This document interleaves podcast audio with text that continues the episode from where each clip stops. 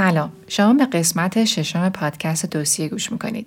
من افسانه آبدین هستم که این پادکست رو برای شما تهیه می‌کنم. در این قسمت خانم سحر طیبی دانشجوی کارشناس ارشد مالکیت فکری با ما همراه خواهند بود. به این مسئله توجه کنید که مطالب گفته شده در این پادکست به منزله مشاوره در امور مشابه نیست و چنانچه مشکلی در این زمینه دارین باید به وکیل و یا مشاور حقوقیتون مراجعه کنید. خب توی این قسمت قراره که خیلی کوتاه به موارد نقص حقوقی اشاره کنیم که در سال گذشته در کتب درسی اتفاق افتاد.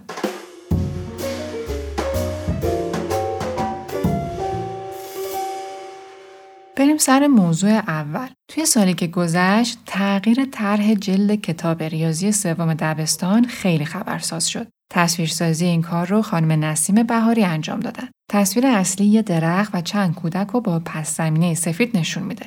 سه کودک پسر و دو کودک دختر مشغول بازی با اشکال هندسی هستند. سال 99 تصویر دو کودک دختر از طرح جلد حذف شد و علاوه بر واکنش خالق اثر باعث ایجاد واکنش جامعه هم شد. این واکنش به دو تا دلیل بود. یکی اینکه چطور بدون اجازه در اثر دیگری تغییر و تحریف ایجاد شده و دوم واکنش به حذف تصاویر دختر بود که حساسیت زیادی رو ایجاد کرد. که البته توی این پادکست ما به مسئله نقض کپی رایت یا همون حق معلف می‌پردازیم.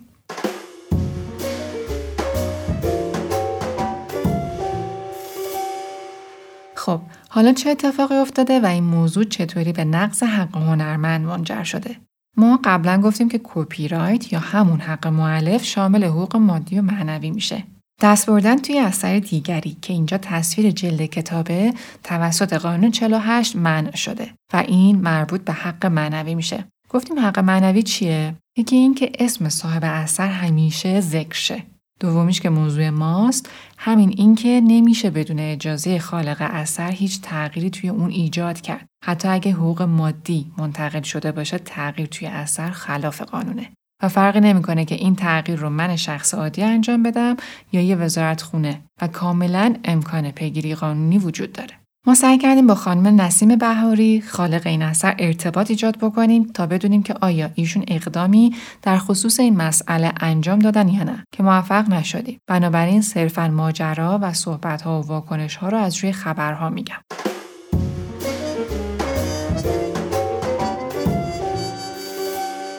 خانم بهاری به عنوان خالق اثر توی اینستاگرام خودشون با قرار دادن دو تصویر قبل و بعد تغییر مطلبی رو منتشر کردن که عینا برای شما می‌خونم. این طرح رو فکر می‌کنم سال 92 برای کتاب ریاضی سوم دبستان کشیده بودم. پست رو یکی از دوستان فرستادن و من مطمئن نیستم چقدر صحت داره. اگر فرزند کلاس سومی دارید یه نگاه به جلد کتاب ریاضیشون بندازید و منو در جریان بذارید ممنون میشم. چون برام باور نکردنیه که انقدر راحت دست تو طرح ببرن و دخترها رو حذف کنن. اتوت هم کلی ممیزی خورد و اجازه ندادن یکی از دخترها بالای درخت باشه. حتی جایی گفتن انگار پسر میره سمت دختر که بغلش کنه. پس طرح رو اصلاح کنید. این اصلاحات قبل چاپ جلد کتاب بوده ولی برای دست بردن توی طرحی که تایید شده هیچ توجیهی وجود نداره.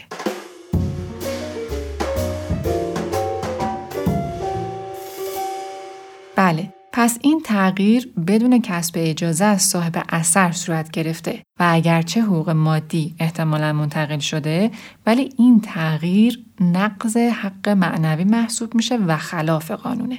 ما تو قسمت های قبل مفصل گفتیم که گاهی رعایت حقوق معنوی برای هنرمندها از رعایت حقوق مادی هم بیشتر مهمه. حقوق معنوی مستقیما با شخصیت و احساسات و هویت هنرمند در ارتباطه و نقض حقوق معنوی به لحاظ روحی و عاطفی هنرمند رو بیش از اندازه ناراحت، آزرده و گاهی سرخورده می‌کنه.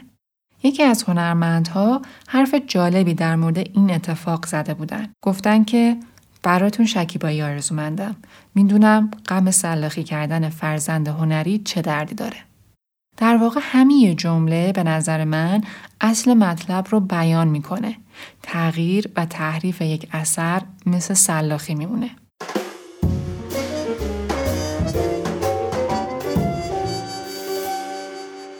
خب طبق خبرهایی که من خوندم نسبت به انتقاد حذف تصاویر دخترها از طرح جلد واکنش نشون داده شده.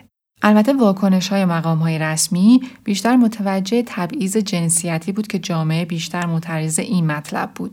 تصاویر این نظرات رو در اینستاگرام پادکست برای شما به اشتراک می‌گذاریم تا مطالعه کنید. اما به طور مشخص رئیس سازمان پژوهش و برنامه ریزی آموزشی نقد نگاه جنسیتی به این تغییر رو رد کرد و اصولا وارد بحث تغییر ایجاد شده بدون اجازه صاحب اثر نشد. ولی از وزیر آموزش و پرورش اینطور نقل شده که بابت بیسلیقگی انجام شده در کتاب ریاضی سوم دبستان عذرخواهی کرده و آن را اصلاح می‌کنیم. خب ببینید طراح وقت گذاشته فکر کرده و نتیجه فکر و احساس و تجربهش رو در قالب طرح کتاب پیاده کرده. با دقت رنگ ها رو انتخاب کرده. با همه محدودیت ها در اجرای طرح ولی باز سعی کرده که ارائه کار به باورش نزدیک باشه. به اینکه کودک های طرح جلد هم دختر باشن و هم پسر فکر کرده و این براش مهم بوده و مواجه شدن با چنین رفتاری به قول دوست هنرمندمون سلاخی فرزند هنری سخت و آزاردهنده است. علاوه بر اینکه این کار نقض قانونه، حذفها و تغییرهای سلیقه‌ای گاهی حاوی پیغامی برای مخاطب و جامعه است که منجر به ایجاد واکنش میشه. از تغییرهای دیگه که توی سال گذشته انجام شد مربوط میشه به سه متن ادبی که خانم سحر طیبی در موردش صحبت می‌کنن.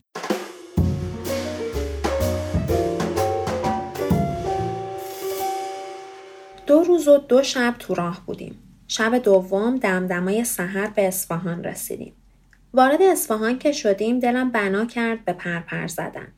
می‌خواستم راه بیفتم و همان وقت همه جای اصفهان را ببینم و بگردم و سفرنامه را تمام کنم. قسمتی که شنیدین مربوط میشه به داستان سفرنامه اصفهان از سری داستانهای قصه های مجید اثر آقای هوشنگ مرادی کرمانی.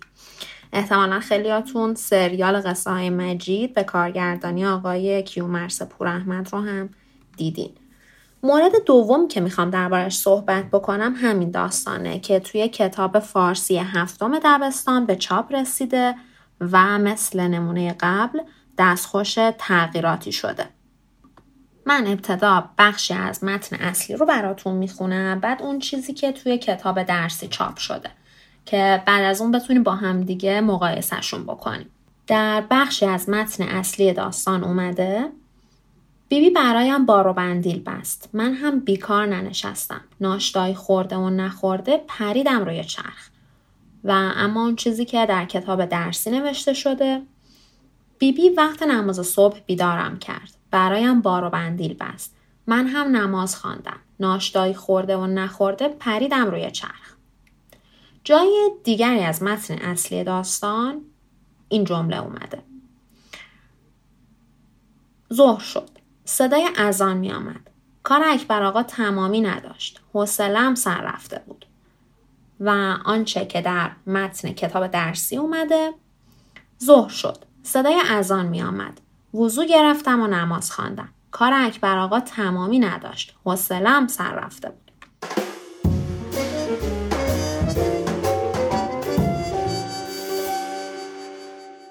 همونطور که دیدین یک سری عبارات و جمله ها به متن اصلی داستان اضافه شده که این موضوع مستاق بارز نقض حق معنوی نویسنده و به طور خاص نقض حق تمامیت بر اثره. ماده 19 قانون سال 48 چی می گفت؟ هر گونه تغییر و تحریف در اثرهای مورد حمایت این قانون و نشر آن بدون اجازه پدید آورنده ممنوع است. از اونجایی که خود آقای مرادی کرمانی به این موضوع واکنش نشون دادن ما می‌دونیم که اجازه پدید آورنده یعنی ایشون برای انجام و اعمال این تغییرات گرفته نشده. می‌دونیم که تحریف لزوما لازم نیستش که حذف یک عبارت باشه یا تغییر دادن یک جمله یا یک کلمه توی متن نوشتاری باشه. می‌تونه اضافه شدن یک سری کلمه ها جمله ها مثل همین نمونه که الان با هم دیگه دیدیم هم باشه. خود آقای موردی کرمانی چی گفتن؟ گفتن که اولا مجید توی این داستان به سن تکلیف نرسیده. بنابراین نماز هنوز بهش واجب نشده و اووردن این موضوع می‌تونه غیر منطقی و تصنعی باشه. از طرف دیگه تکرار این دو جمله به فاصله کوتاه و اشاره به یک موضوع تکراری از شخصیت مجید بدوره توی کتاب های داستان نویسی یک سرفصلی داریم به نام چگونگی خلق شخصیت. یعنی نویسنده آفریننده و خلق کننده یک شخصیته. خیلی وقتا شنیدیم که توی یه فیلم یا یه کتاب تماشاگر یا خواننده میگه که این شخصیت به نظرم باورپذیر نبود. احتمالا این موضوع می‌تونه به این خاطر باشه که عناصر شخصیت با همدیگه همخانی ندارن یا با همدیگه در تناقضن. پس نویسنده به عنوان خلق کننده شخصیت بهترین کسیه که می‌تونه تصمیم بگیره شخصیت چه حرفهایی رو بزنه چه جمله هایی رو نگه از چه کلمه هایی و با چه لحنی استفاده بکنه.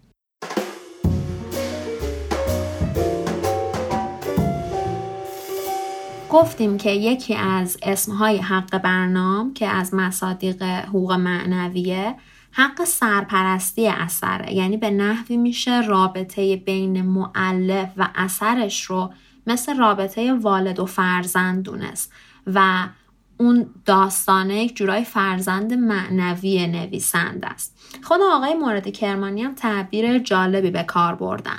گفتن داستان من مثل خونه منه.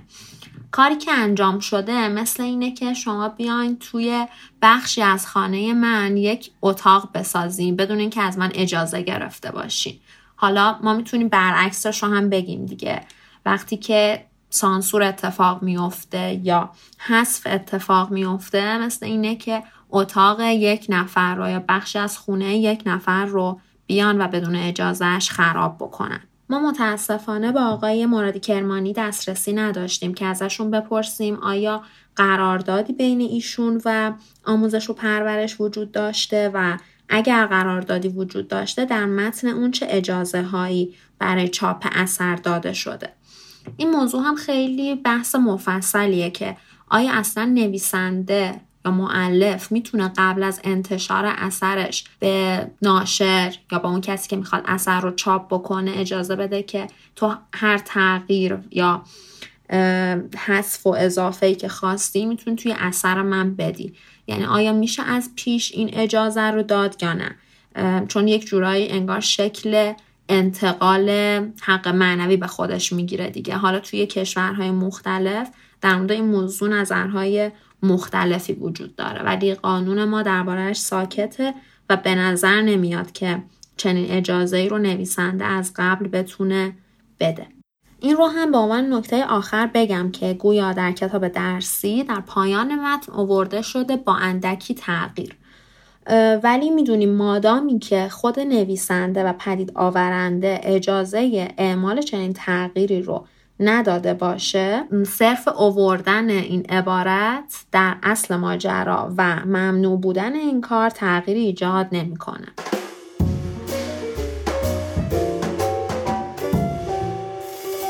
خیلی از شما احتمالا کتاب چهل نامه کوتاه به همسرم اثر زنده یاد نادر ابراهیمی رو خوندین اگر نخوندین بهتون پیشنهادش می‌کنم مورد سومی که می‌خوام دربارش صحبت بکنم مربوط میشه باز هم به کتاب فارسی هفتم دبستان و تغییری که در داستان آقای نادر ابراهیمی ایجاد شده.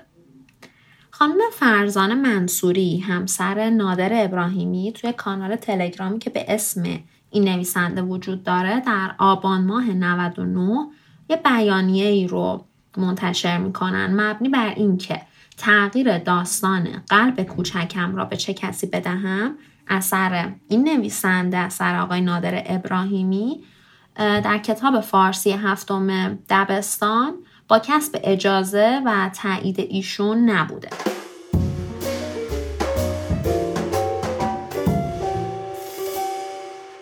ماجرا از چه قرار بوده؟ توی متن اصلی داستان آورده شده قلبم را میبخشم به همه آنهایی که جنگیدن. و توی متن تحریف شده اومده قلبم را میبخشم به همه آنهایی که به خاطر اسلام جنگیدن. این هم مثل نمونه قبلی. یک عبارتی اومده به متن اصلی داستان اضافه شده. بگذریم از این موضوع که خانوم فرزان منصوری گفتن که اصلا چاپ این اثر بدون کسب اجازه از ایشون و خانواده آقای نادر ابراهیمی بوده. ولی خب این موضوع میره داخل در نقص حق مادی میشه که ما اینجا فعلا بهش کاری نداریم. خانم فرزان منصوری گفتن که اضافه شدن این عبارت به متن اصلی باعث شده مفهوم وسیع جمله و پیام داستان محدود بشه و گفتن که اگر تغییری ایجاد نشه و متن به متن اصلی داستان برنگرده اقامه دعوا می‌کنن. حالا جالبه که در این خصوص وزیر آموزش و پرورش آقای حاجی میرزایی در صفحه توییترشون واکنش نشون دادن و گفتن که از سازمان پژوهش و برنامه ریزی آموزشی خواستن که تغییرات دو سال اخیر رو بازبینی بکنن و در چاپ جدید اعمال بکنن. البته به این موضوع هم اشاره کردن که این تغییر در دوره مسئولیتشون اتفاق نیفتاده. خوبه اینجا این موضوع رو هم بگم که حق معنوی پس از مرگ معلف در شرایطی می‌تونه به یک فرد دیگه یا به وراس پدید آورنده منتقل بشه. و غیر قابل انتقال بودن حق معنوی صرفا منظور انتقال ارادی و مثلا از طریق یک قرار داده که این موضوع هم مفصله و شاید در آینده دربارش صحبت کردیم.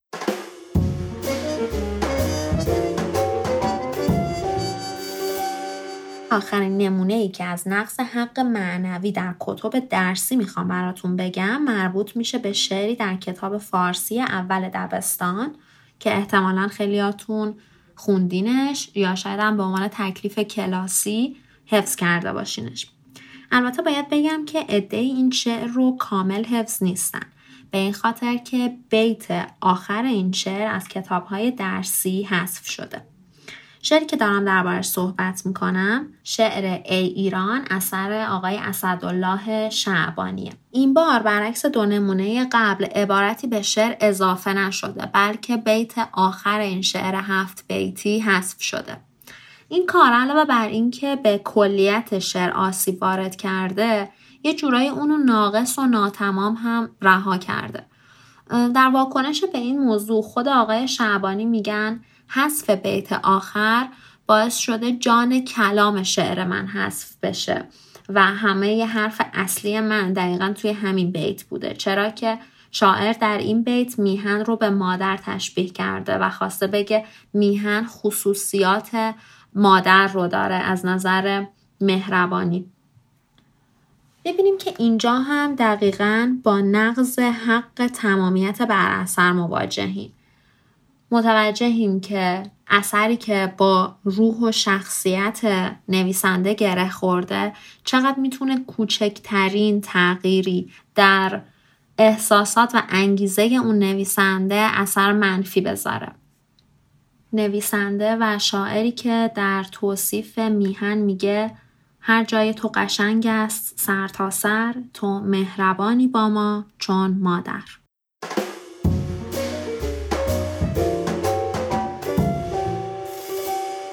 بله ممنون خانم طیبی.